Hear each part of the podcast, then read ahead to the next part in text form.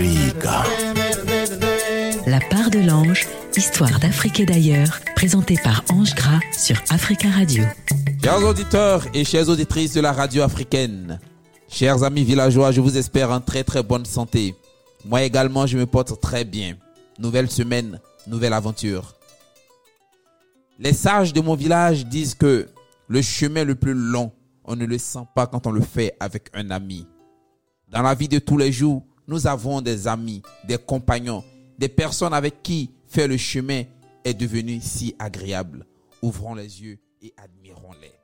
Chers auditeurs, cette semaine, je m'en vais vous livrer l'histoire d'un compagnon. Histoire d'Afrique et d'ailleurs sur Africa Radio. Il était une fois un jeune paysan qui fit un rêve.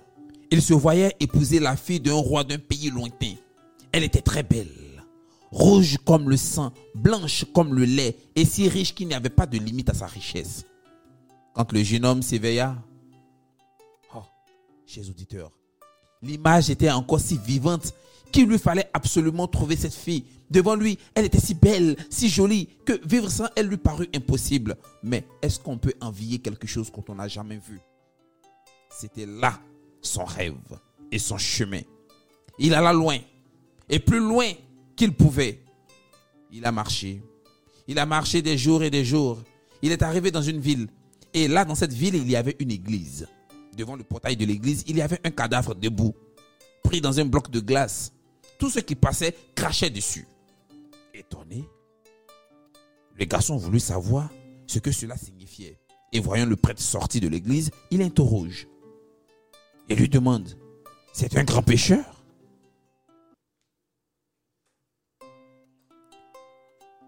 C'est un grand pécheur. Il a été condamné pour sacrilège et exposé à la raillerie de tous. Mais qu'a-t-il fait? Demande le jeune homme. Dans cette vie, il était sommelier et il mettait de l'eau dans le vin. La faute est bien grave? Euh, Mon petit, oui, c'est une faute très grave. Il a payé ce péché de sa vie. On ne peut pas le laisser comme ça. On ne peut pas le laisser en terre chrétienne, raison pour laquelle il est là. Oh, le jeune homme demande, mais que faut-il faire pour le détacher? Oh, le prêtre se met à sourire chez les auditeurs. Qui le sortira de la glace? Donnerait de l'argent pour acheter une parcelle de terre à l'église. Le fossoyeur réclamerait son dû pour l'inhumation. Le bédot une obole pour les cloches et le sacristain pour ses chants.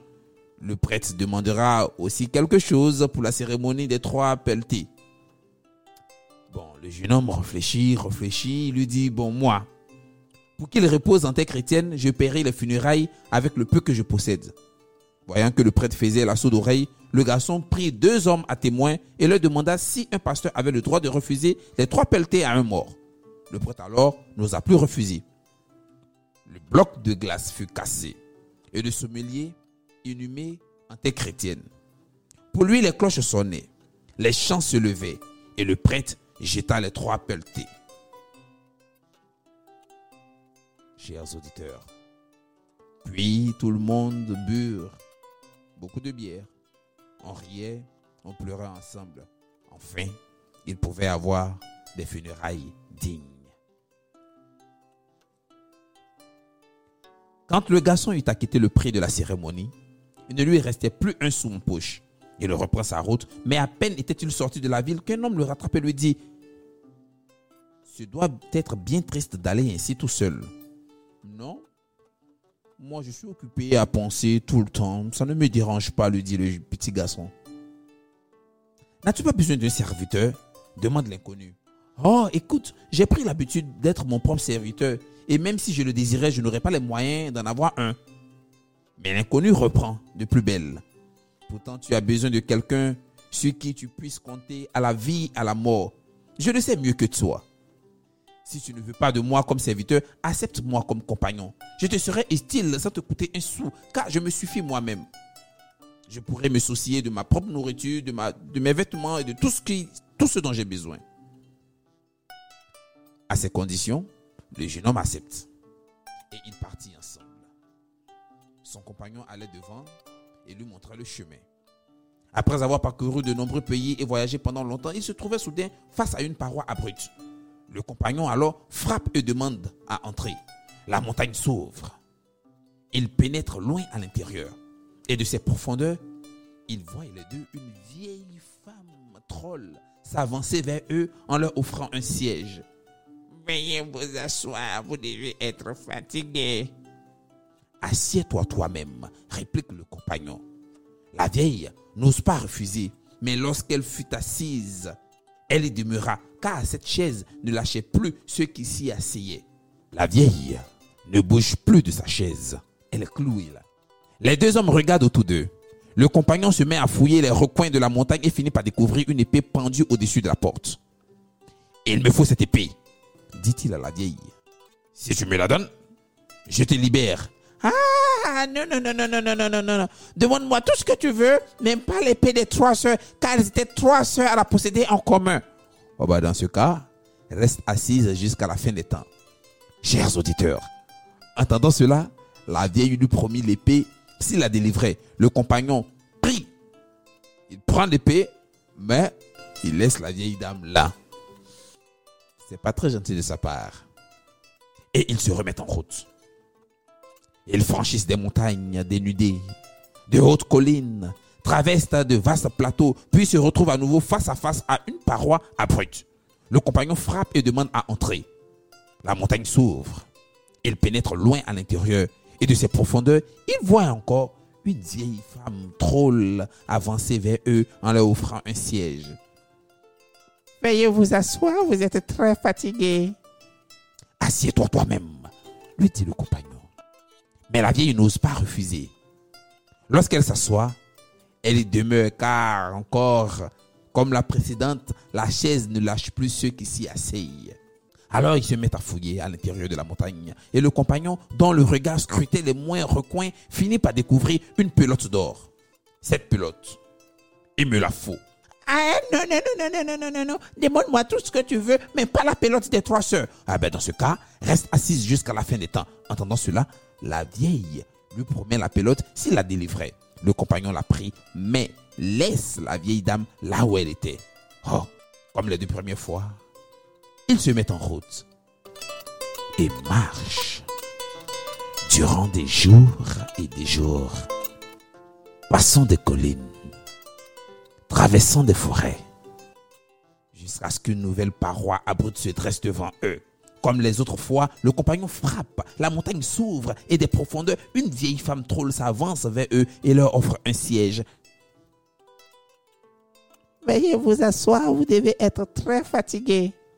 Assieds-toi toi-même, lui dit le compagnon, et elle s'assoit. Cette fois, il n'eut pas beaucoup à chercher devant avant de découvrir un vieux chapeau accroché derrière une porte. Le compagnon le voulut absolument. La vieille refusait de s'en emparer. Ah bah non, non, non, non, non, non, non. Ah non, je ne peux pas vous donner. Ça, c'est le chapeau des trois sœurs. Et si je vous la donne, elle me maudira toute la vie. Dans ce cas, reste assise comme tes sœurs jusqu'à la fin des temps. Alors la vieille cède comme la promesse d'être délivrée.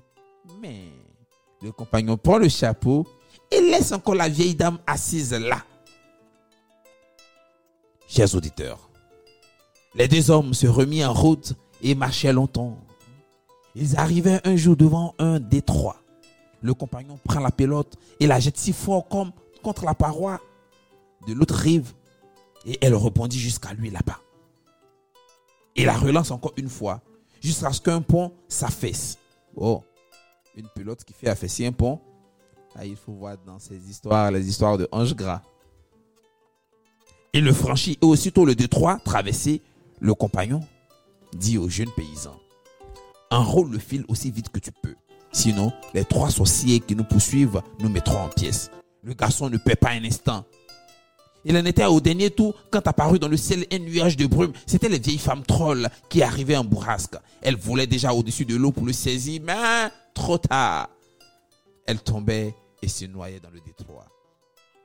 Les deux hommes reprennent la route. Ils marchent encore quelques jours, et des jours et des jours et des jours. Puis le compagnon dit, nous approchons d'un château où vit la princesse dont tu as rêvé. Quand nous y serons, tu entreras et tu raconteras ton rêve au roi. Arrivé au château, chers auditeurs, le garçon fit ce qu'il lui avait dit son compagnon. Il fut bien reçu. On lui offrit une chambre pour lui et une autre pour son serviteur. Quand vient l'heure du repas, il fut convié, convié pardon, à dîner à la table du roi. Chers auditeurs, la princesse s'y trouvait. Il la reconnut aussitôt et lui raconta le but de son voyage. Elle répondit qu'elle appréciait son aimabilité et voulait bien l'épouser s'il acceptait de subir trois épreuves. À la fin du repas, elle lui remit des ciseaux d'or. Voici la première épreuve.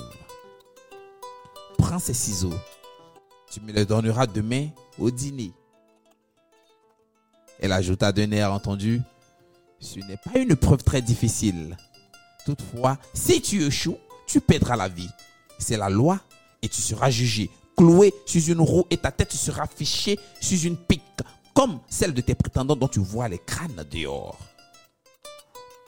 Autour du domaine royal, on pouvait voir autant de têtes d'hommes que l'on voit des corbeaux sur une clôture de ferme à l'automne. Le garçon pense que l'épreuve n'était pas terrible et qu'il pouvait la surmonter. Mes chers auditeurs, une preuve aussi facile en cache un piège. Le garçon pense et repense. Il pense que l'épreuve n'est pas aussi compliquée. Comme il sortait de table, la princesse devient soudain coquette, foulâtre et si provocante qu'il en oublia tout, y compris lui-même et les ciseaux. Et pendant qu'il se prenait au jeu et se mesurait, elle les lui déroba. Une fois remonté dans sa chambre, il raconte ce qui s'était passé. Il raconte toute la soirée à son ami et son ami lui demande Mais as-tu les ciseaux? Le garçon fouille ses poches et la tête lui tourne lorsqu'il comprit qu'il n'avait plus les ciseaux. Les ciseaux avaient disparu. Garde ton calme. Je vais essayer de les retrouver. Il descend à l'écurie où se trouvait un grand et puissant bélier qui appartenait à la fille du roi. L'animal avait ceci de particulier qu'il pouvait voler dans les airs beaucoup plus vite qu'il ne courait sur terre. Le compagnon prend l'épée des trois sœurs qu'il abat entre les cônes de la tête de la bête et lui dit À quelle heure la fille du roi va-t-elle rejoindre son amoureux cette nuit? Le bélier lui répond qu'il n'ose pas répondre. C'est un nouveau coup qu'on vient lui donner encore sur la tête. Dis-moi, sinon je te tranche la tête. Et là, le bélier répond Elle doit venir à 11 heures. Ok. Chers auditeurs, le compagnon se coiffe d'un chapeau, du chapeau des trois sœurs, qui pouvait donner le pouvoir d'être invisible et attendait. Quand vient l'heure, la princesse entre et après avoir entendu le bélier d'un bon, enduit le bélier d'un baume contenant dans une, dans un petit truc, elle l'enfourche. En l'air, en l'air, dit-elle, au-dessus de toi, des clochers, au-dessus des plaines, des montagnes, au-dessus des vallées, jusqu'à mon amoureux qui m'attend. À l'instant même où le bélier se levait, le compagnon s'élançait sur son dos. Ils allaient contre le vent. Les chemins ne leur parurent pas longs. Ils arrivaient face à une haute paroi. La princesse frappe, la montagne s'ouvre, elle pénètre et à l'intérieur, il y a là un vilain, vilain, très vilain troll, son amoureux. Il l'attendait. Mon ami, mon nouveau prétendant est arrivé. Il est jeune et beau, mais je ne veux personne d'autre que toi. Se disant, elle se fait coquette. Aussi, l'ai-je mis à l'épreuve? Voici les ciseaux qu'il devait cacher et garder. Surveille-les à ton tour. Tous deux rient de bon cœur. C'était de voir le garçon attaché à la roue. Je les cacherai. Je les surveillerai. Je dormirai dans les bras de ma bien-aimée pendant que le corbeau déchiquetera ses tripes.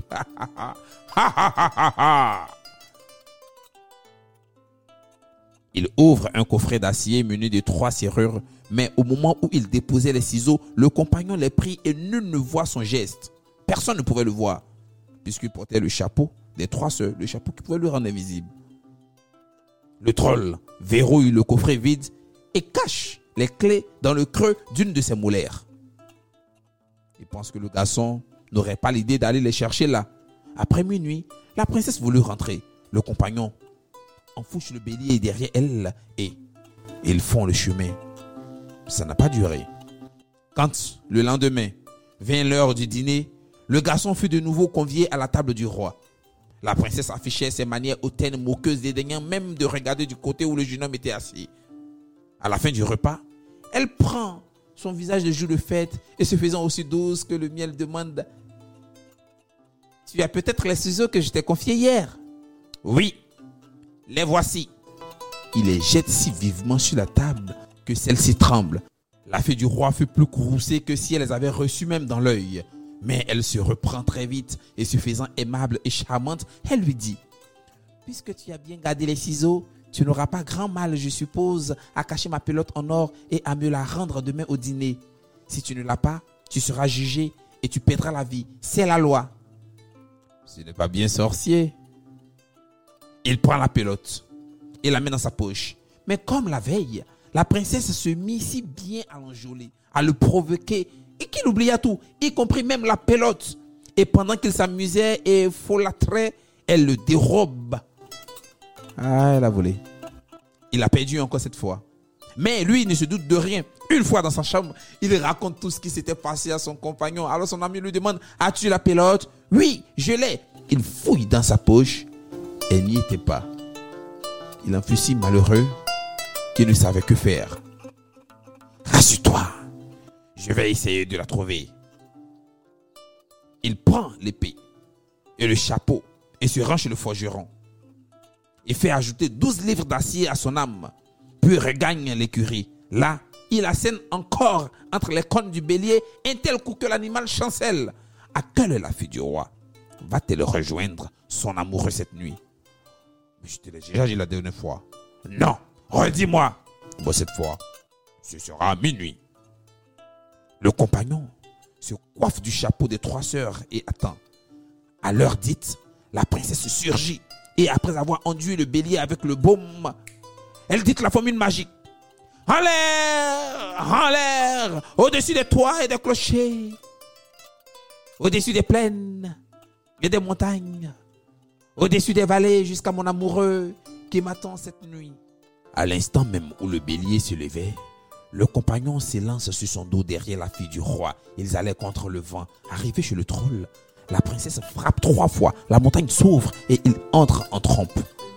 Comment as-tu caché les ciseaux d'or que je t'ai apportés hier, mon ami? Le jeune homme me les a rendus. Mais c'est impossible. Ils sont enfermés dans le coffret à trois serrures et les clés sont dans le trou de ma molaire. Et le trouve vide. Alors la fille du roi lui raconte qu'elle avait donné prétendant sa pelote et qu'elle avait reprise sans qu'il ne s'aperçoive. La voici, dit-elle. Qu'allons-nous trouver pour qu'il ne puisse pas être capable de la retrouver? Le troll ne savait que dire. Après un temps de réflexion, il convient d'allumer un grand feu et d'y brûler la pelote. Au moins, il serait sûr que le garçon ne la rapporterait pas. À l'instant où il jetait la pelote dans le brasier, le compagnon la saisit. Parce que là, il était invisible, personne ne pourrait le voir. Aucun d'eux ne les avait vus. Parce qu'il avait sur sa tête le chapeau des trois ceux qui le rendaient invisible. À l'approche du matin, la princesse retourne au château. Le compagnon en fouche. Le bélier derrière elle. Et le voyage se passe très vite et bien. Quand le garçon fut prié de descendre pour le dîner le soir, son ami lui remet la pelote d'or. La fille du roi fut encore plus hautaine et plus dédaigneuse que la veille. À la fin du repas, elle demande en pinçant les lèvres Je suppose que tu as la pelote que je t'ai donnée hier. Oui, la voici. La princesse devient pâle comme un linge, mais elle se reprend très vite et se fait aimable et douce.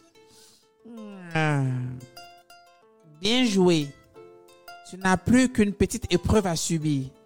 Apporte-moi demain ce à quoi je pense maintenant et je serai à toi. I, I, Kabako. Cette fois, le jeune homme se sent condamné. Ah Comment pouvait-il deviner ce à quoi elle pensait? Et il rentre dans sa chambre et se met à se lamenter, à pleurer. Calme-toi, lui dit son compagnon. Calme-toi.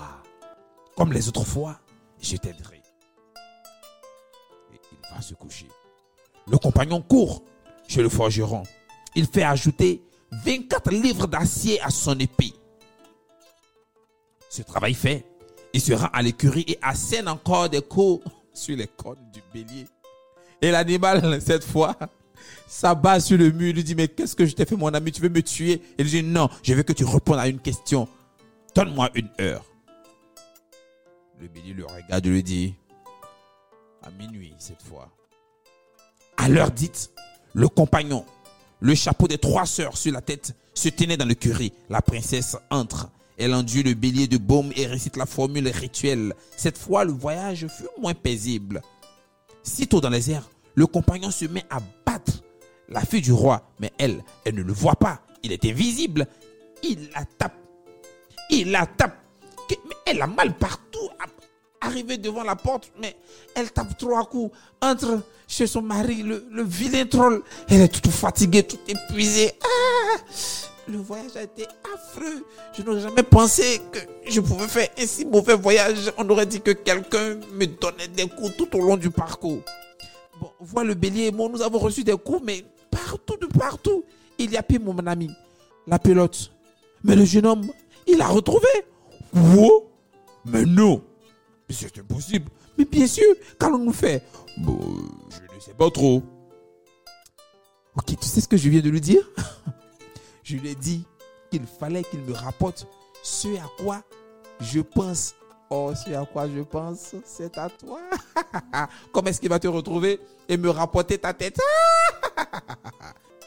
Ils ont passé une très bonne nuit. Et dans sa tête, c'était sûr. Très, très, très, très sûr. À l'approche du jour, la fille du roi demande à partir. Mais le troll lui dit, mais attention, il ne faudra pas que tu t'en ailles toute seule c'est possible que tu te fasses attaquer. Laisse-moi te raccompagner. Là, le compagnon, son chapeau invisible et son épée à la main, frappait et la jeune fille frappait et le troll frappait la jeune fille, frappait le troll. Mais le troll se tordait de douleur et tout. Mais il se disait qu'il fallait accompagner la fille du roi jusqu'à sa demeure et après lui pouvait se retourner. Quand il a fini d'accompagner la fille du roi et qu'elle est rentrée chez elle, lui pendant qu'il se retournait, le compagnon, cette fois, prend son épée et tranche la tête du troll. Il tombe dans la grande rivière et disparaît à tout jamais. Là, il rapporte la tête au jeune homme.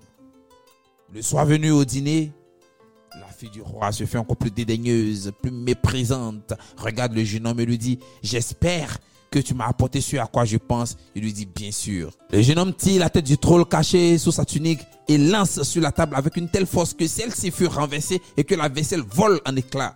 La princesse devient blanche comme la mort. Elle reconnaît bien que c'est là ce à quoi elle avait pensé et elle accepte de devenir l'épouse du garçon. Le mariage fut magnifique. Une grande joie régnait partout dans le royaume. Cependant, avant la nuit, le compagnon prend à part le jeune homme et lui dit, si tu tiens à la vie, écoute-moi bien. Fais semblant de dormir durant ta nuit de noces. Car il te faut veiller jusqu'à ce que la princesse soit délivrée du sort jeté par le troll. Pour cela, il faudra la frapper avec un fouet fait de neuf brindilles. Neuf brindilles. Puis la laver trois fois dans chacune de ces bassines que tu vois. Dans la première, tu la brosseras avec un petit lait aigre de l'année passée. Dans la seconde, tu la frotteras avec du lait caillé. Enfin, tu la rinceras dans un bassin de lait frais. Tout est prêt dans la chambre. Le fouet est sur le lit et les bassines sont dans un coin. S'il faut faire cela, je le ferai.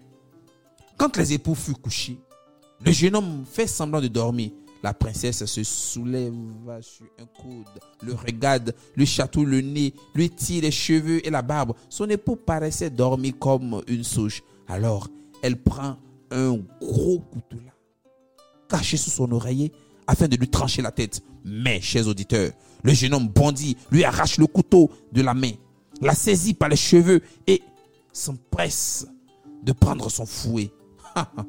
et là, il la frappe si fort, si fort qu'il en use même les brindilles. Quand il la jette dans la première bassine de petit lait, il comprend alors quelle sorte d'animal elle était. Son corps devient aussi noir que celui d'un corbeau. Lorsqu'il l'eut frotté avec le lait caillé et rincé dans le lait frais, elle fut délivrée du sortilège. Elle apparut alors plus aimable et plus belle qu'elle ne l'avait jamais été. Le lendemain, le compagnon lui dit qu'il était temps de partir. Le jeune homme était prêt, la princesse aussi, car depuis longtemps sa dot était rassemblée. D'autant que durant la nuit, le compagnon l'avait, qu'il avait dérobé chez le troll. à l'heure du départ, il y avait tant de richesses entassées dans la cour que personne ne pouvait tirer, même les chevaux ne pouvaient pas tirer. Mais là encore, le compagnon use encore de sa petite magie et trouve des chevaux, mais un peu ordinaires. Et ceux-ci se mettent à tout tirer. Ils se mettent en route. Tous les trois. Voyage loin, loin, plus loin, plus loin et arrivent enfin. Arrivent enfin là où ils doivent arriver. À la maison du jeune homme. Et là, ils déchargent tout. Là, le compagnon lui dit, je dois te quitter maintenant. Mais le jeune homme ne voulait rien entendre. À aucun prix, il n'accepterait de perdre son ami. Le compagnon fit encore route avec eux quelques années. Et puis après, il lui dit qu'il était impossible pour lui, mais il fallait qu'il parte.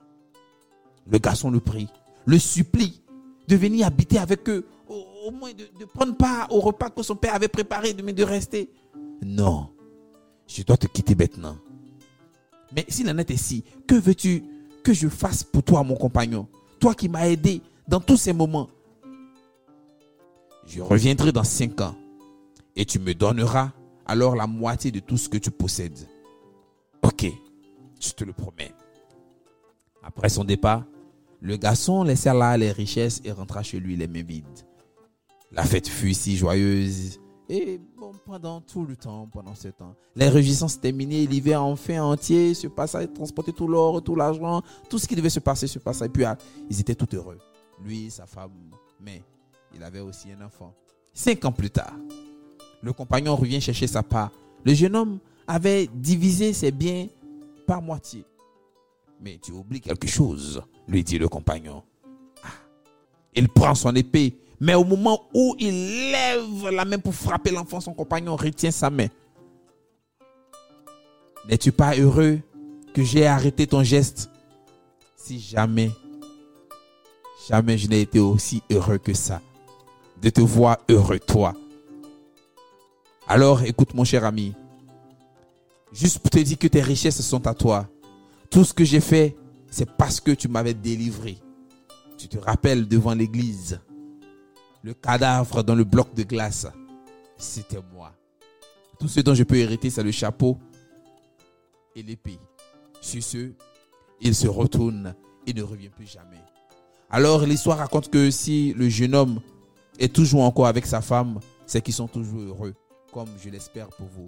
Chers auditeurs, dans la vie, il y a des amis qui nous suivent. Même s'ils n'ont pas les pouvoirs magiques de ce compagnon, ils sont près de nous. Notre bonheur est leur bonheur. Notre malheur est aussi le malheur. Regardons, analysons et ayons de bons compagnons dans la vie. Je vous souhaite un excellent week-end. Soyez heureux. Je vous aime.